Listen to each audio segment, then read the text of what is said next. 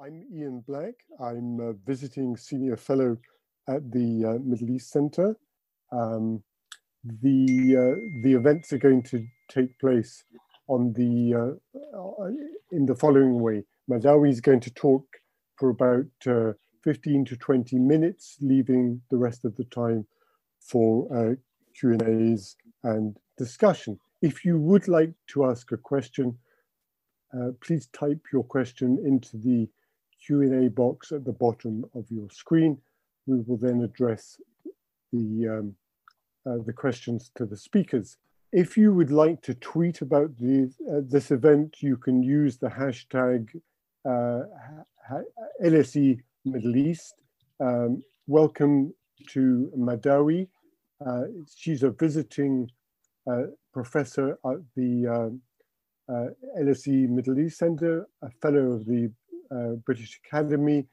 Since joining the Middle East Center, Madawi has been conducting research into um, uh, research on mutations amongst Saudi Islamists after the 2011 Arab uprising. Um, this research uh, focuses on the new interpretations of Islamic texts prevalent among a small minority of Saudi reformers and their activism in the pursuit of, uh, of democratic governance and civil society. The result of this research project, which is sponsored by the Open Society uh, Foundation Fellowship Program, appeared in a monograph entitled Muted Modernists, Salman's Legacy, The Dilemmas of a New Era, was also um, published by Hurst in 2018. Uh, over to you, uh, Madawi. Thank you. Thank you, Ian, and uh, thank you, the Middle East Center, for organizing this uh, event and uh, this look, uh, book launch at a very difficult time in London. Ian, um, the book um, really talks about the last five years in Saudi Arabia. And I started uh, that book as uh, uh, King Salman uh, became king. And I was doing the research up to like 2017, 2018, uh, when I noticed that there is a fundamental contradiction in going on in Saudi Arabia. I noticed that um, the outside world and the Saudi media were actually presenting us with um, a kind of uh, dramatic transformation or the expectation of a transformation in Saudi Arabia. So at the time, there was a lot of talk um, about reform, about creating modern Saudi Arabia, about promoting moderate Islam, about empowering women, opening the economy, diversification, even selling 5% of uh, Aramco, the oil company, floating it in international markets. So everything looked really uh, uh, uh rosy. Uh, if you surveyed at the time the pages of the American, British, and the uh, global media. But at the same time, I was also monitoring and uh, the, the development inside Saudi Arabia, which were beginning to become extremely shocking from the detention of princes, uh, the um, uh, detention of a whole range of activists, uh, of um, uh, uh, professionals, journalists, including the ones who had been very close to the regime in Saudi Arabia. At the same time, I noticed that women who are supposed to be freed from the chains of the guardianship system, uh, allowed to uh, travel, allowed to drive cars, that was all happening. But at the same time, the nascent Saudi feminist movement was experiencing hardship young women who had fought for the right to drive, who had campaigned for the system to be lifted or uh, uh, uh, modified, found themselves in prison. So I thought that there is a contradiction, there is a duality between reform and repression. and I began to read the literature on this kind of situation in other countries. And I noticed that many commentators on the Middle East, uh, and specifically on the Arab world and Saudi Arabia, presented ideas that Saudi society is economically lazy, religiously conservative or radical, um, and unwilling to engage in any kind of reform except from above. And this reminded me of a kind of Orientalist position, which says that people in this region, specifically in the Arabian Peninsula, they're not up to uh, demanding democracy or uh, enjoying uh, life in a democratic system with freedom of expression, freedom of association, and also uh, uh, national representation in a parliament or an elected council. So all these kind of um, uh, ideas had to be confronted using important um, primary sources uh, based on interviewing Saudis, uh, based on uh, uh, written documents, in order to understand why this contradiction. And I found that Saudi society uh, is actually ready for quite a lot of the changes that had taken place. In fact, important Saudis had uh, demanded the same reforms that Mohammed bin Salman uh, introduced, but he preferred to uh, attribute them to, his, to himself and lock the reformers who had called for this re- reform. So the book uh, sums up that journey of the last five years and in the book, I try to look at, uh, uh, uh, in one chapter, at the history of Saudi Arabia that Mohammed bin Salman tries to uh, uh, reform and also reverse.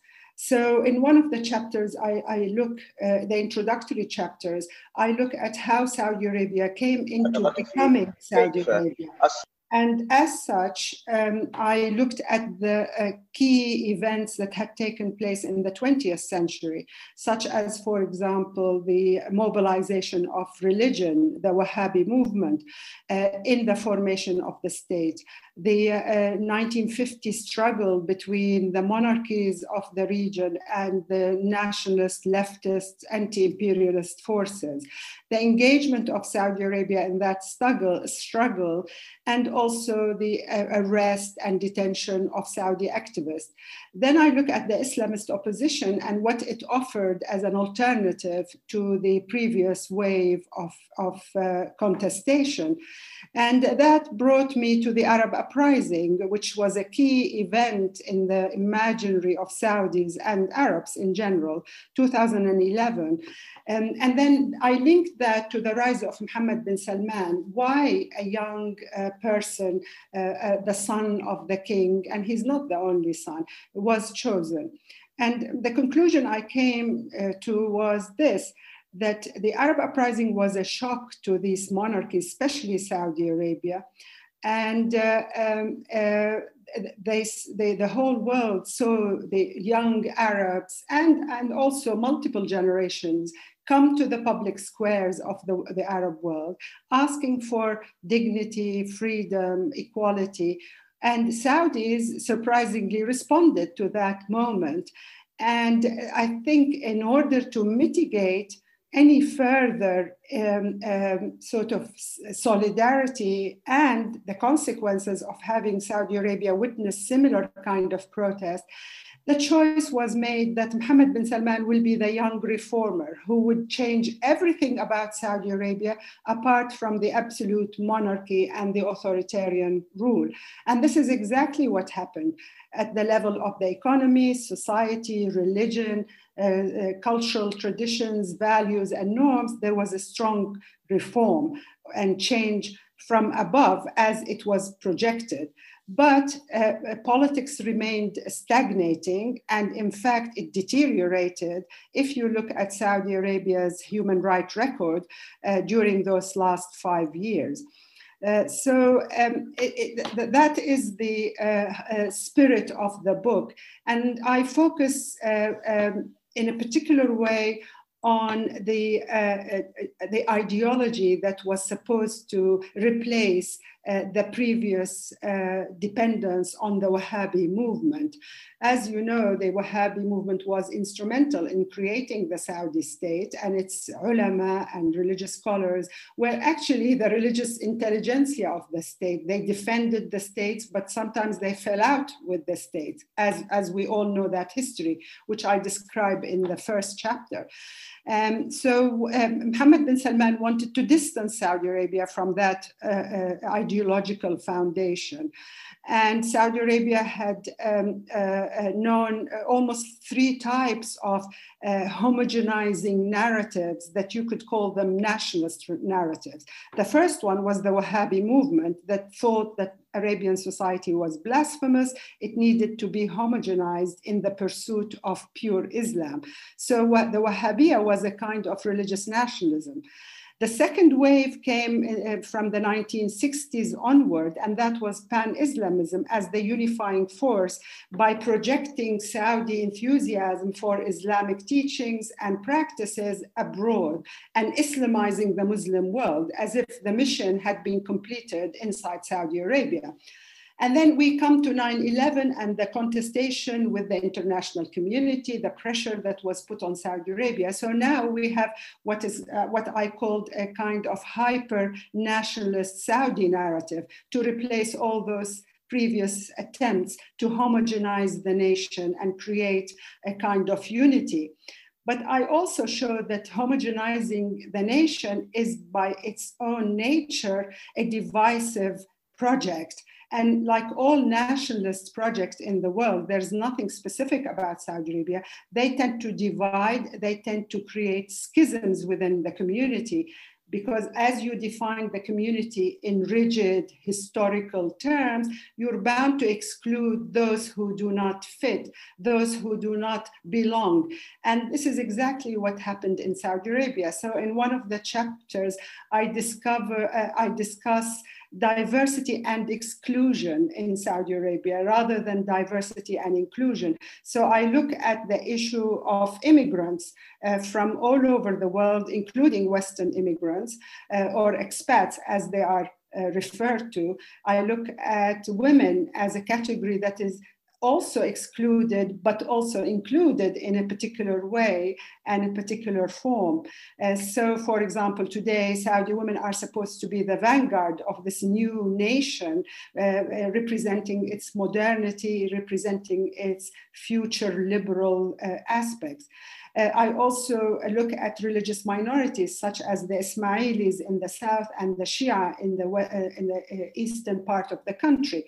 Uh, uh, so in a way, uh, the tribal groups also, how they are included, but at the same time excluded. So the, the, the, project of nationalism, I point that it is very dangerous in Saudi Arabia. And in fact, it culminated in the murder of Jamal Khashoggi in the Saudi consulate in Istanbul on the 2nd of October uh, 2018.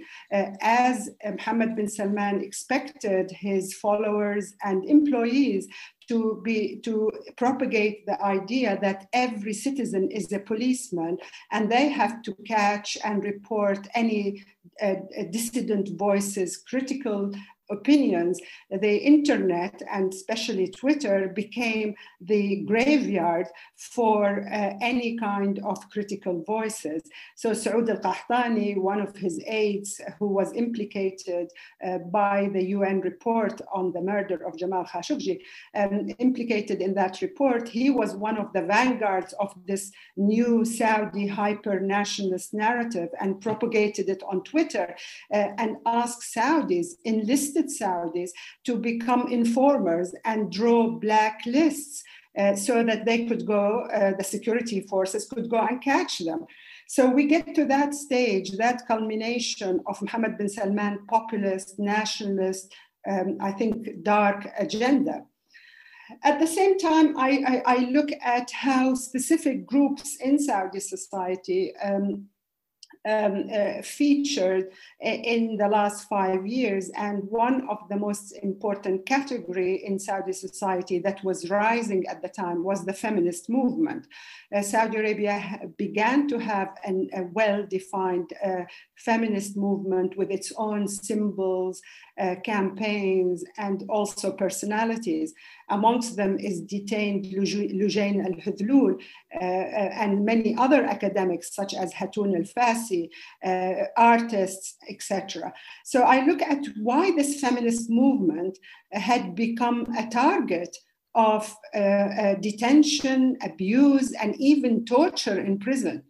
Um, and the reason why I uh, think the, the feminist movement has become uh, or has been defined as a, a, threat, a security threat by the regime is because it was the first attempt to create what I would call national politics that, trust, uh, that bypasses uh, sectarian, tribal, class, and regional differences.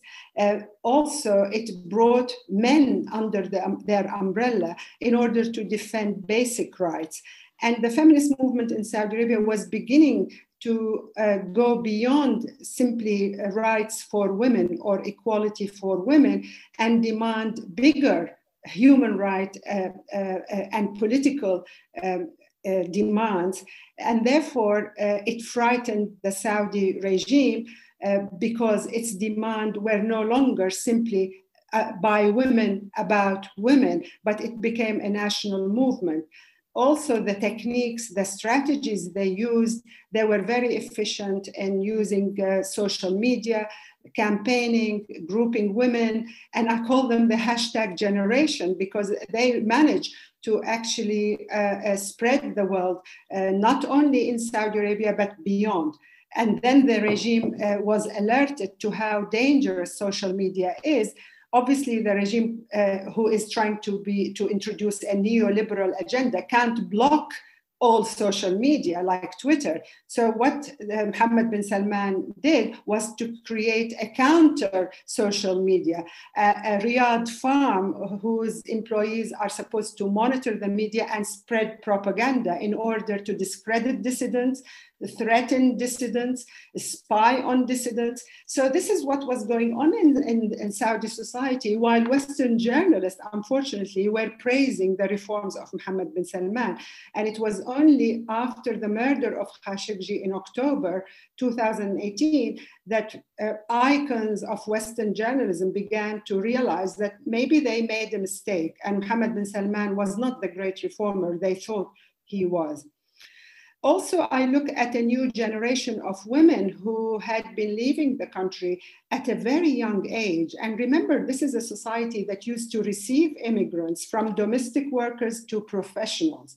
And it was the first time in the history of the country whereby we have a phenomena that is called the runaway girls who leave Saudi Arabia, obviously without permission, uh, they get stranded in international airports from Istanbul to Philippines to Canada and other places, and they seek asylum. Um, they seek asylum not, on, not always for political reasons, but because of the failure of the regime to protect them from members of their own families, from uh, employees of the state. The shelters that they are threatened to be put in tend to be like prisons rather than a protective environment where these abused women could actually uh, have a, a, a, secure and safe life. So uh, I, I, sort of end the chapter, the, the book by looking at how uh, young men are actually part of a, rising diaspora that also include women.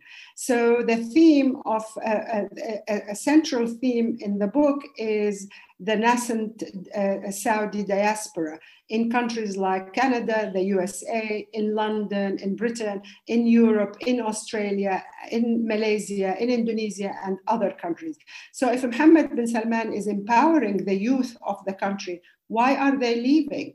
Why are they abandoning the promised land, the opportunities with diversification of the economy, with tolerant Islam, with entertainment industry, with uh, Western pop stars? And uh, so the, the, the promise is that we're going to have the new Saudi utopia. And so why are those young men leaving? And so I do a comparative uh, uh, study of the old exiles. Um, and Saudi Arabia, like all the countries of the Arab world, had known uh, uh, exiles who had left under political pressure, threat of violence against them by the regime, detention or imprisonment. So um, they, they uh, they had been leaving in greater number since Mohammed bin Salman came to power. Um, and they differ from the old generation of exiles, especially, for example, the ones who had been settled in London since the early 1990s. I do remember in the 90s, there were um, a, a, group of Shia uh, Islamists who had left after 1979, 1980 during the Intifada al-Mantaqa al which is the uprising of the Eastern province, uh, after the uh, uh um, uh, also the uh, siege of the Mecca mosque, we get a different kind of Islamists who had left. Uh, Saudi Arabia, but quite a lot of them had gone to Afghanistan and joined bin Laden, didn't come to the West, although some did. Um, so um, uh, the other type of opposition was purely Islamist, such as uh, the uh, well-known names Saad al-Faqih and Muhammad al-Mas'ari, etc. And others who don't come out in their names, but they, they do exist. Um, but the new generation of exiles and the diaspora is, is, is diverse uh, is younger, much younger. Some of them uh, are students who had been on scholarships in, let's say, US or Canada. And then they uh, got too excited about the Arab uprising. They had aspirations about democracy in Saudi Arabia, and, and they couldn't go back.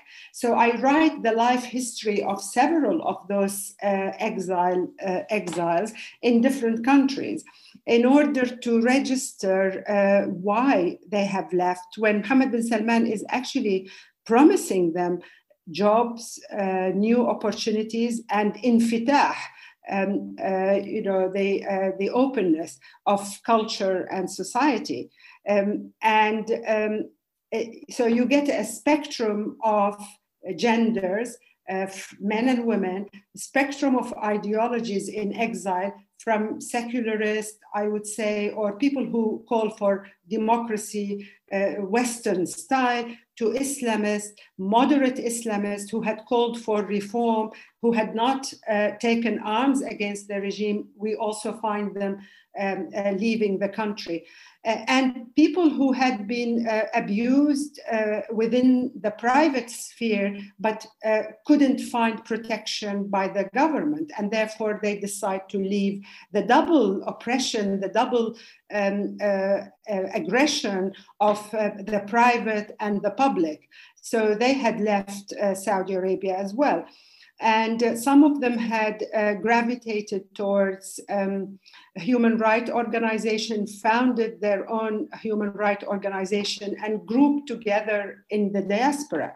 So the question for me was, what is uh, this? Is the beginning of a, a movement spread across the globe um, that can operate in the virtual world, uh, talking to each other, having conversations about the future of the country. And uh, the culmination of this diaspora came in almost like three or four uh, diaspora conferences in London, held in London. Uh, and people joined from different parts of the world on a huge screen to talk about their aspirations I remember in the 1990s, and um, when I finished my PhD from Cambridge, moved to London to take a job uh, uh, at Oxford, actually. I walked around the streets of London and I, I, I could hear Arabs speaking uh, Egyptian Arabic, many Iraqis as well, uh, uh, Lebanese, Tunisian, North Africans, but I couldn't really find any Saudi exiles. And I, at one moment, I thought I was the only one in town.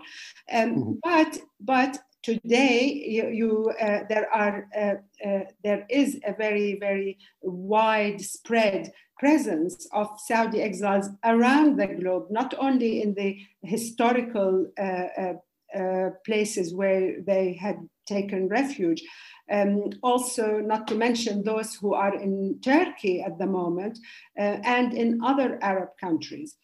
So the, the book uh, looks at all these trends and concludes that a country like Saudi, it, it is not the destiny of a country like Saudi Arabia to have reform at the expense of human rights, at the expense of suffocating the population with really uh, harsh measures.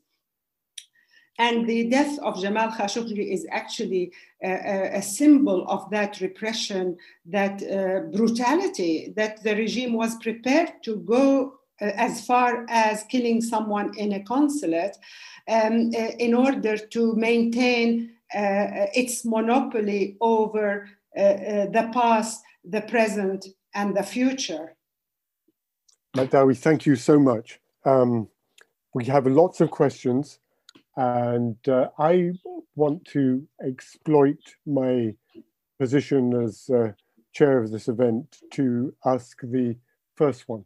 Uh, you mentioned, of course, uh, the uh, Khashoggi affair as an example of the, uh, the brutality of the Saudi regime. Um, I couldn't help but notice that um, only yesterday the uh, future uh, director of uh, national intelligence for the Biden administration, in answer to a, a, very loaded question, answered that um, under Biden, um, the uh, intelligence reports, the US, American intelligence reports about the uh, Khashoggi affair uh, would be declassified. Do you think that the Saudis, particularly Mohammed bin Salman, are nervous about that eventuality? And will there be any uh, consequences that would affect the big picture of relations between Riyadh and Washington? Thank you. Yes, I mean, that's an extremely important question. I think if the report is declassified, I think it's uh, uh, uh, it's a step towards justice, perhaps for Jamal Khashoggi.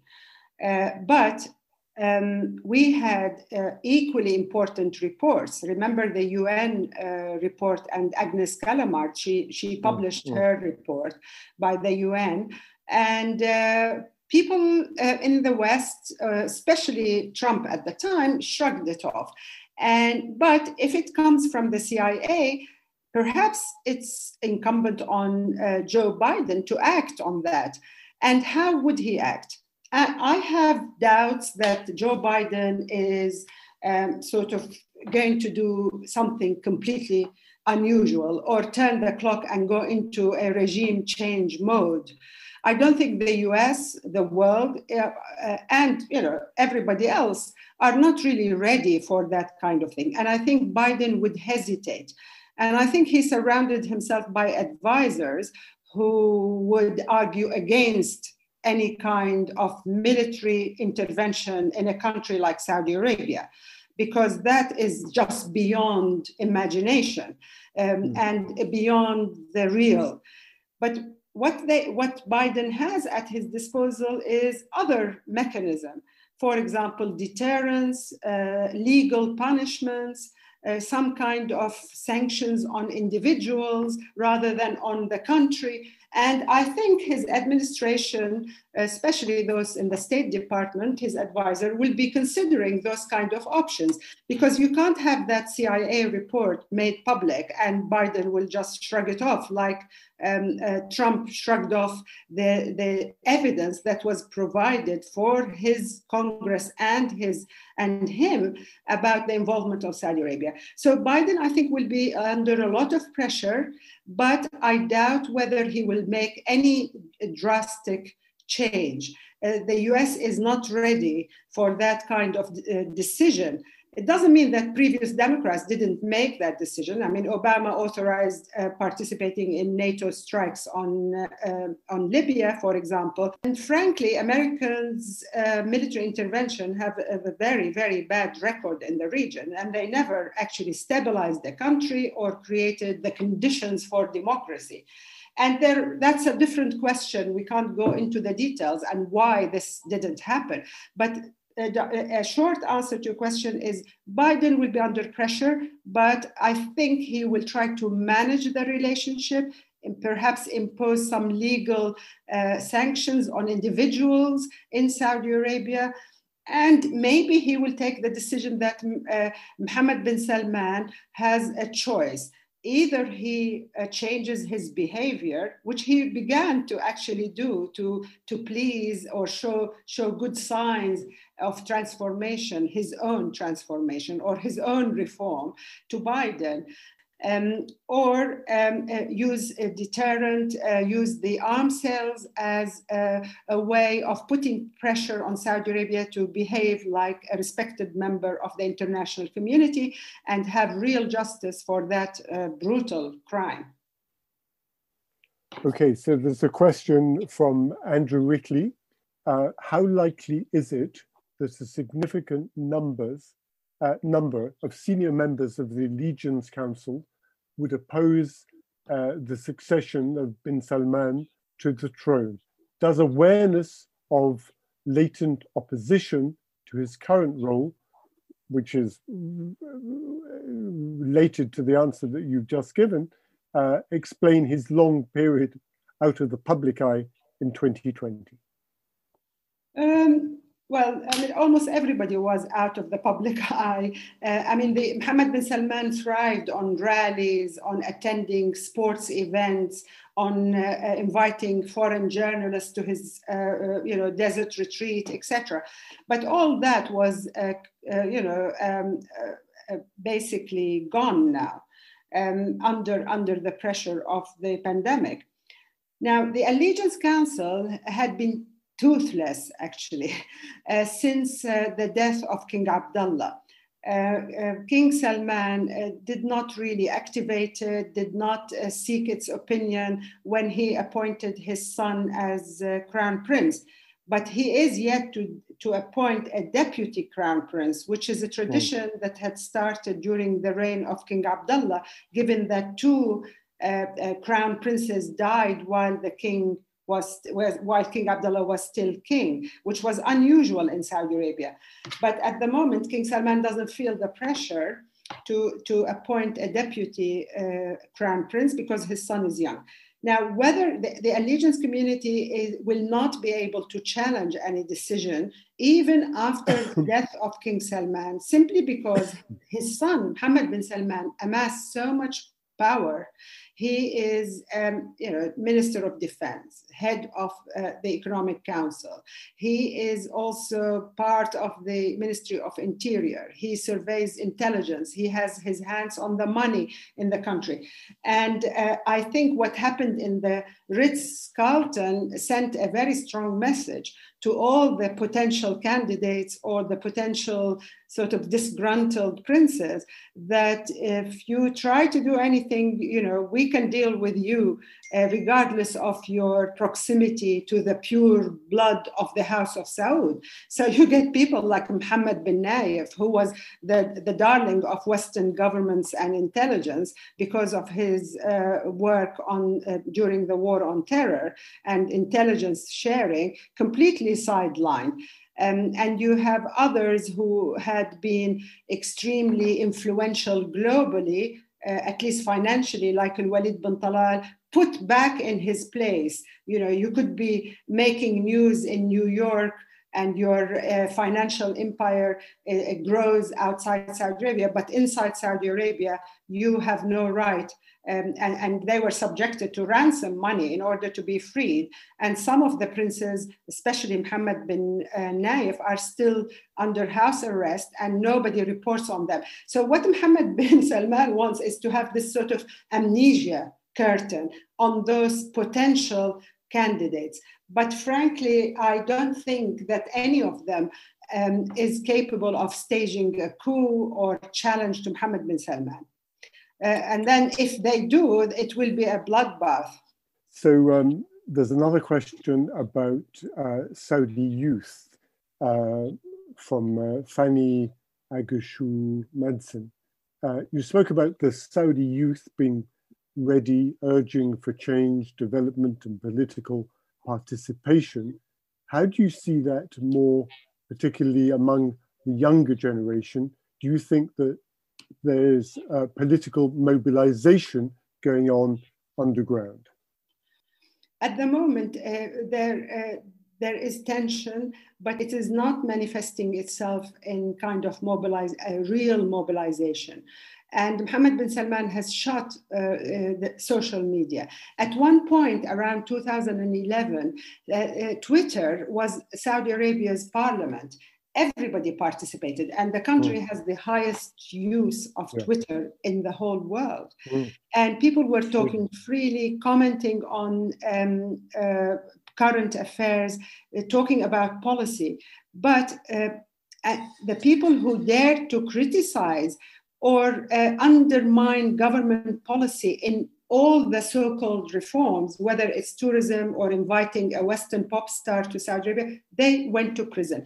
I mentioned here, for example, uh, Isam Zamil, who is an economist, and he just simply um, uh, uh, put some questions uh, in Twitter about the um, uh, viability of uh, floating 5% of Aramco, and it was obvious that he was giving his opinion as an economist and how Aramco is the national treasure of the country shouldn't be floated. He is still in prison. Uh, there's also Abdulaziz Dkhayl, who was an economist and he was a state employee several years ago.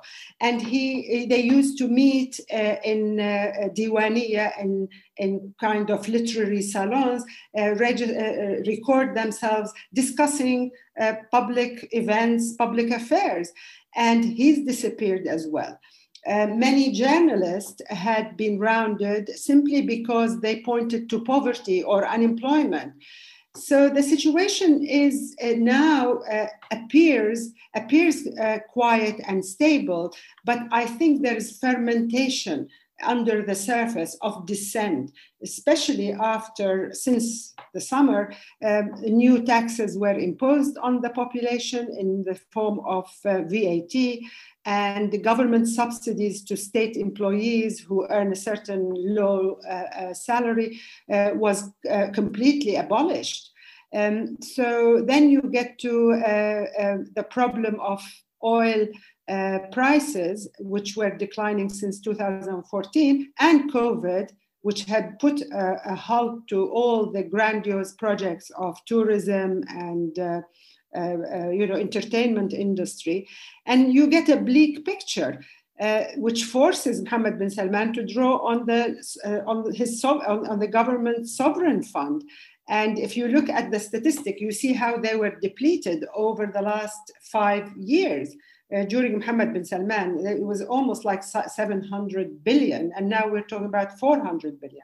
So all that it gives me um, uh, the impression that uh, it's a volatile situation, and uh, we may not see a kind of revolution along the Egyptian one or the Tunisian one, but we will definitely see uh, how anger and frustration express themselves possibly in different ways that we haven't seen before. Um, so uh, it is it is very very difficult to predict that by a certain date Saudi Arabia uh, will rise against Mohammed bin Salman. But there there is a, a, need for change, political change, not related to driving cars or uh, going to football matches. So there were various questions about uh, the uh, reconciliation with uh, Qatar after the uh, three-year blockade. So, for example, uh, Andrew Weir asks, does the reconciliation between Saudi Arabia and Qatar signify that uh, bin Salman no longer sees the international campaign against the Ikhwan, the Muslim Brotherhood, as a top priority? Perhaps you could answer, yeah. You know, uh, give a, a, slightly broader answer to that. What what's the significance of the uh, the end of the uh, Qatar blockade?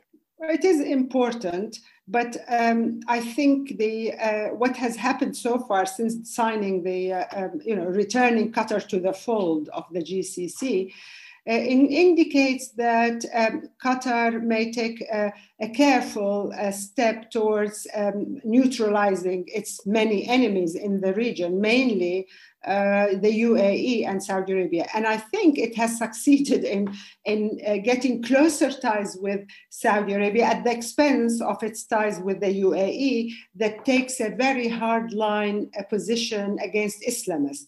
Saudi Arabia, as you know, uh, had had um, a sort of a troubled relationship with Islamism and Islamists in general.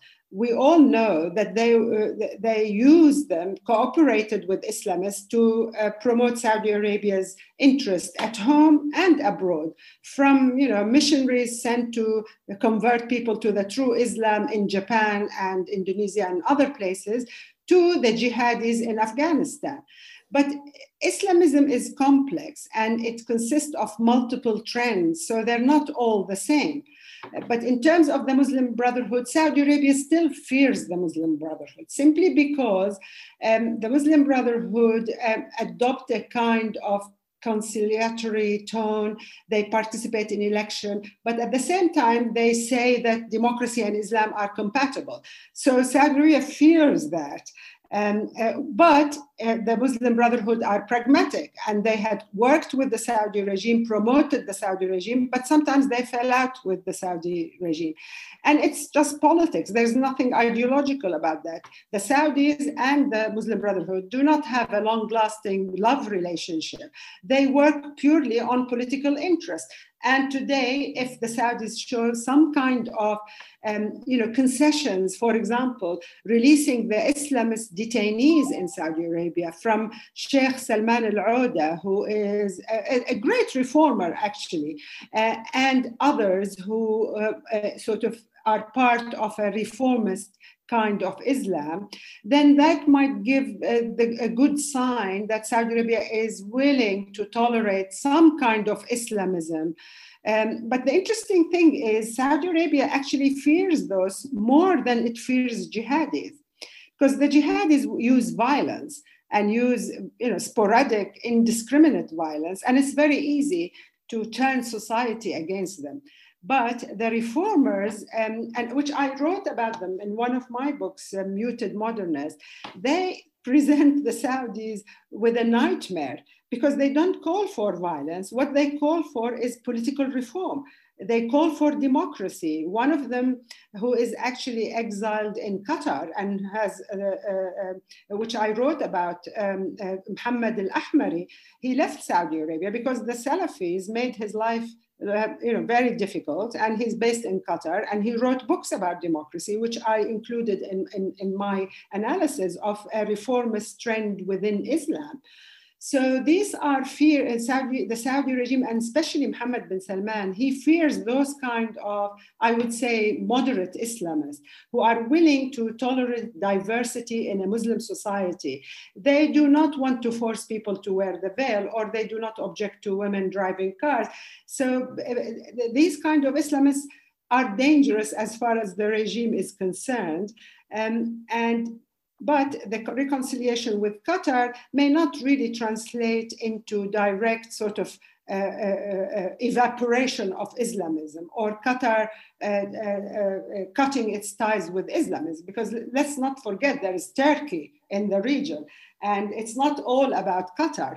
Um, so Mohammed bin Salman tried to make sort of uh, some kind of um, uh, good, good um, intentions made uh, publicly about Turkey and Qatar. So perhaps there is a, a kind of path towards coexistence. And I, I wouldn't think that a love relationship will endure between the three uh, uh, young leaders in the Gulf, Tamim of Qatar, Mohammed bin Zayed of the UAE and Mohammed bin Salman in Saudi Arabia, regardless of the kisses and the sort of opulence of the GCC last meeting.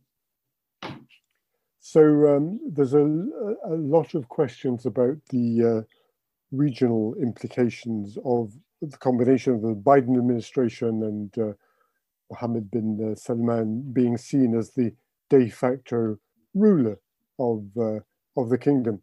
Um, so one of those is, do you see uh, Saudi Arabia following the UAE, Bahrain, etc., Sudan, Morocco, obviously, in making uh, peace deal, normalization uh, deal with uh, Israel, and of course abandoning the Palestinians.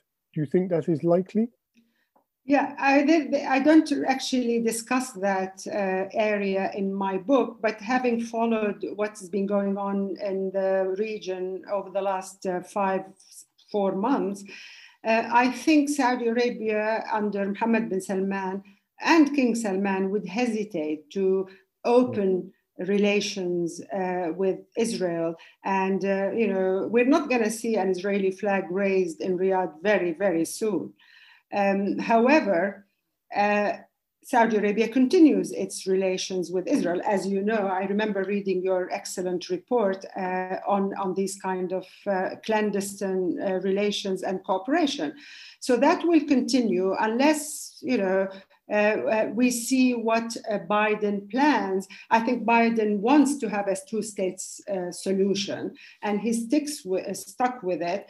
And whether Mohammed bin Salman could get away with murder again in return for real normalization with Israel, we don't know yet. So, um, you know, if Biden keeps quiet about Saudi regional wars in Yemen, um, and maybe the price is that Mohammed bin Salman has to pay is to normalize relations with Israel. But I don't think the regime in Riyadh is going to go as far as the UAE, Bahrain, and Sudan, simply because the, if, if you're sitting in Riyadh, you have to uh, sort of uh, uh, look at the cost and benefit. Mohammed bin Salman prefers to have these hidden clandestine relations because they supply him with technology, surveillance, etc., uh, with Israel. And he can cooperate with Israel without uh, having an embassy in Riyadh. Um, what, if the benefit is uh, to um, uh, you know, score goals in Washington, then he, he might think, well, that's uh, worth, that's worth it, and we will go ahead. But in both cases, I think the Saudi regime is damned if he does, if it does, and damned if it doesn't. Uh, simply because the population, I think, although Mohammed bin Salman has been preparing uh, Saudis for normalization, if you follow social media, if you follow even the official media, print media, television, a discussion about Israel, and uh, a sort of a charming offensive by the Israelis uh, in, in Saudi Arabia using their sort of, you know, propaganda machine. And I think there is a growing uh, uh number of Saudis who really don't feel that that cause is theirs anymore simply because they had been subjected to all this. Um, but also you have the old guards who think that, you know, Jerusalem, you can't compromise on Jerusalem, you can't compromise on Palestinian rights. And peace has to come with full rights for the Palestinians to have their own state with its uh, um, capital at Jerusalem. You heard about secret meetings between MBS and Netanyahu, and uh, it, I mean, the whole world knew about it because the Israeli press reported it. But the Saudis felt like they had to react. They denied it. But then they sent uh, Turki Faisal, the ex director of Saudi intelligence, to Bahrain uh, for a conference. And he declared that they object to normalization if Israel doesn't respect the rights of Palestinians. So to counter the, the leaks from the Israeli press, they had to make a statement that they absolutely object to uh, a peace treaty that doesn't take into account the initial Arab initiative for peace with Israel. Okay, so there's a question about the important uh, uh, topic of uh, women in Saudi Arabia.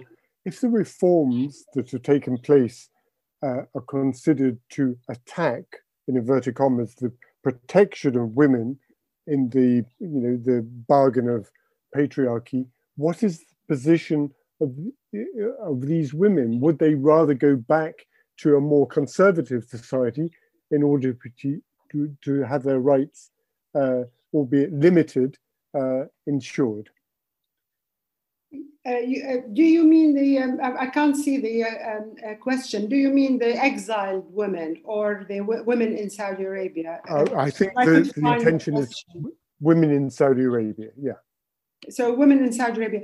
I think at the moment, you know, there, there is a kind of diversity of women and some women uh, really enjoyed the reforms. You know i have relatives who are driving their cars taking their kids for an outing and uh, they are uh, sort of living a so-called normal life. But of course they can't uh, voice any opinion or a critical uh, uh, opinion. Definitely it's not allowed uh, but other women resent the openness of Saudi Arabia and uh, they are uh, sort of shielding themselves from the impact of, of the opening of Saudi Arabia. But I must say, you know, the pandemic had put an end to some of the high, uh, uh, highly publicized events where men and women could dance in the squares of Riyadh and, and also have the um, tourist uh, flux into Saudi Arabia. I mean, nobody's traveling at the moment. What will happen when we start having hundreds of tourists coming to visit the archaeological sites that are promoted by influencers from Australia and Canada and uh, other countries, um, and start behaving in ways that do not conform to the sense to the sensitivity of the local population. Um, you know, we, we don't know. Um, it's very difficult to say that you know Western tourists will be uh, you know living uh, going to as tourists tourist to Saudi Arabia and enjoying all the full uh, you know experience of being a western tourist in a in a country like saudi arabia. I think the security of those tourists will become an issue uh, that the government would worry about uh, and the tourists themselves.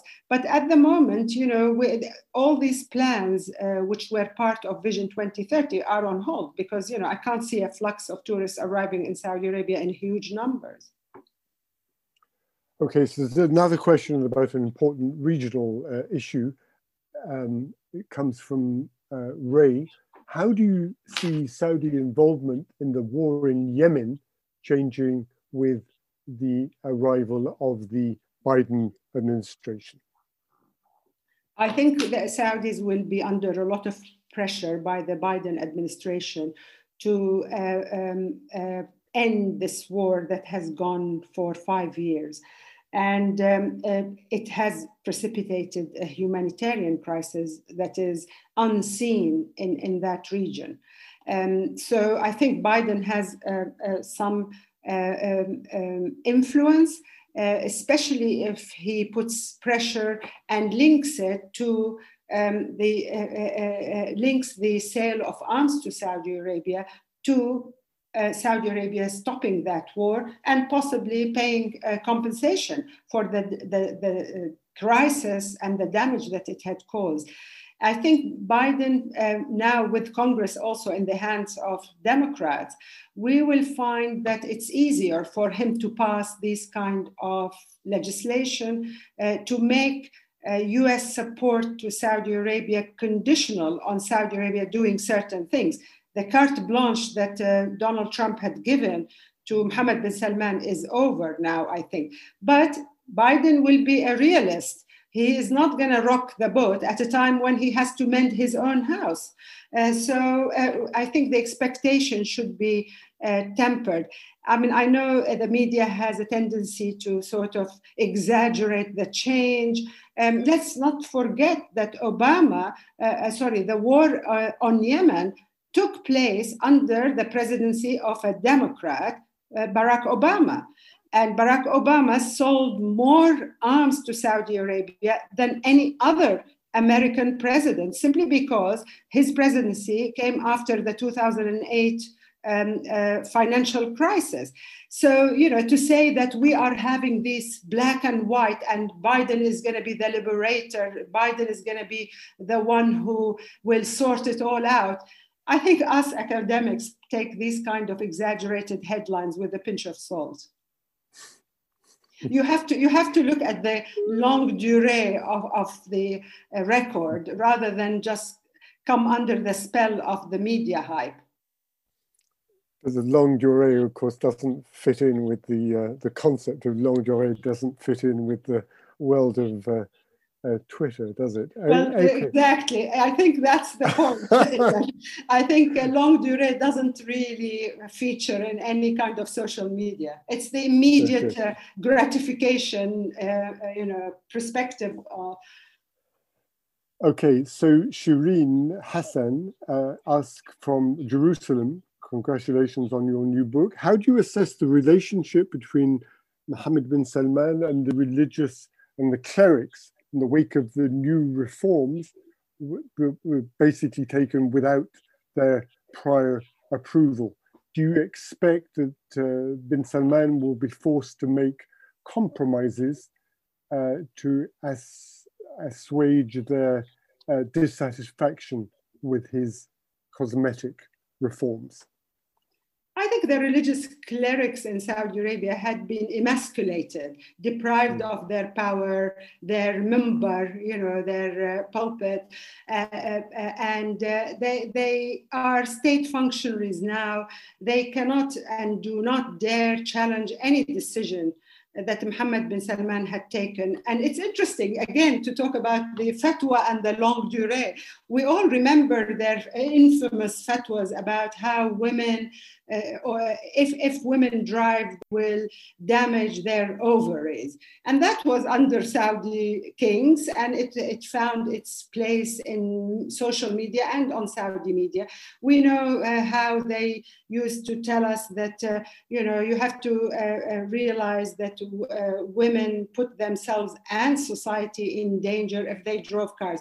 And the moment the uh, announcement was made that women can drive, they switched their fatwa and suddenly they revamped themselves, uh, presenting themselves as the great, you know, enlightened Muslim scholars.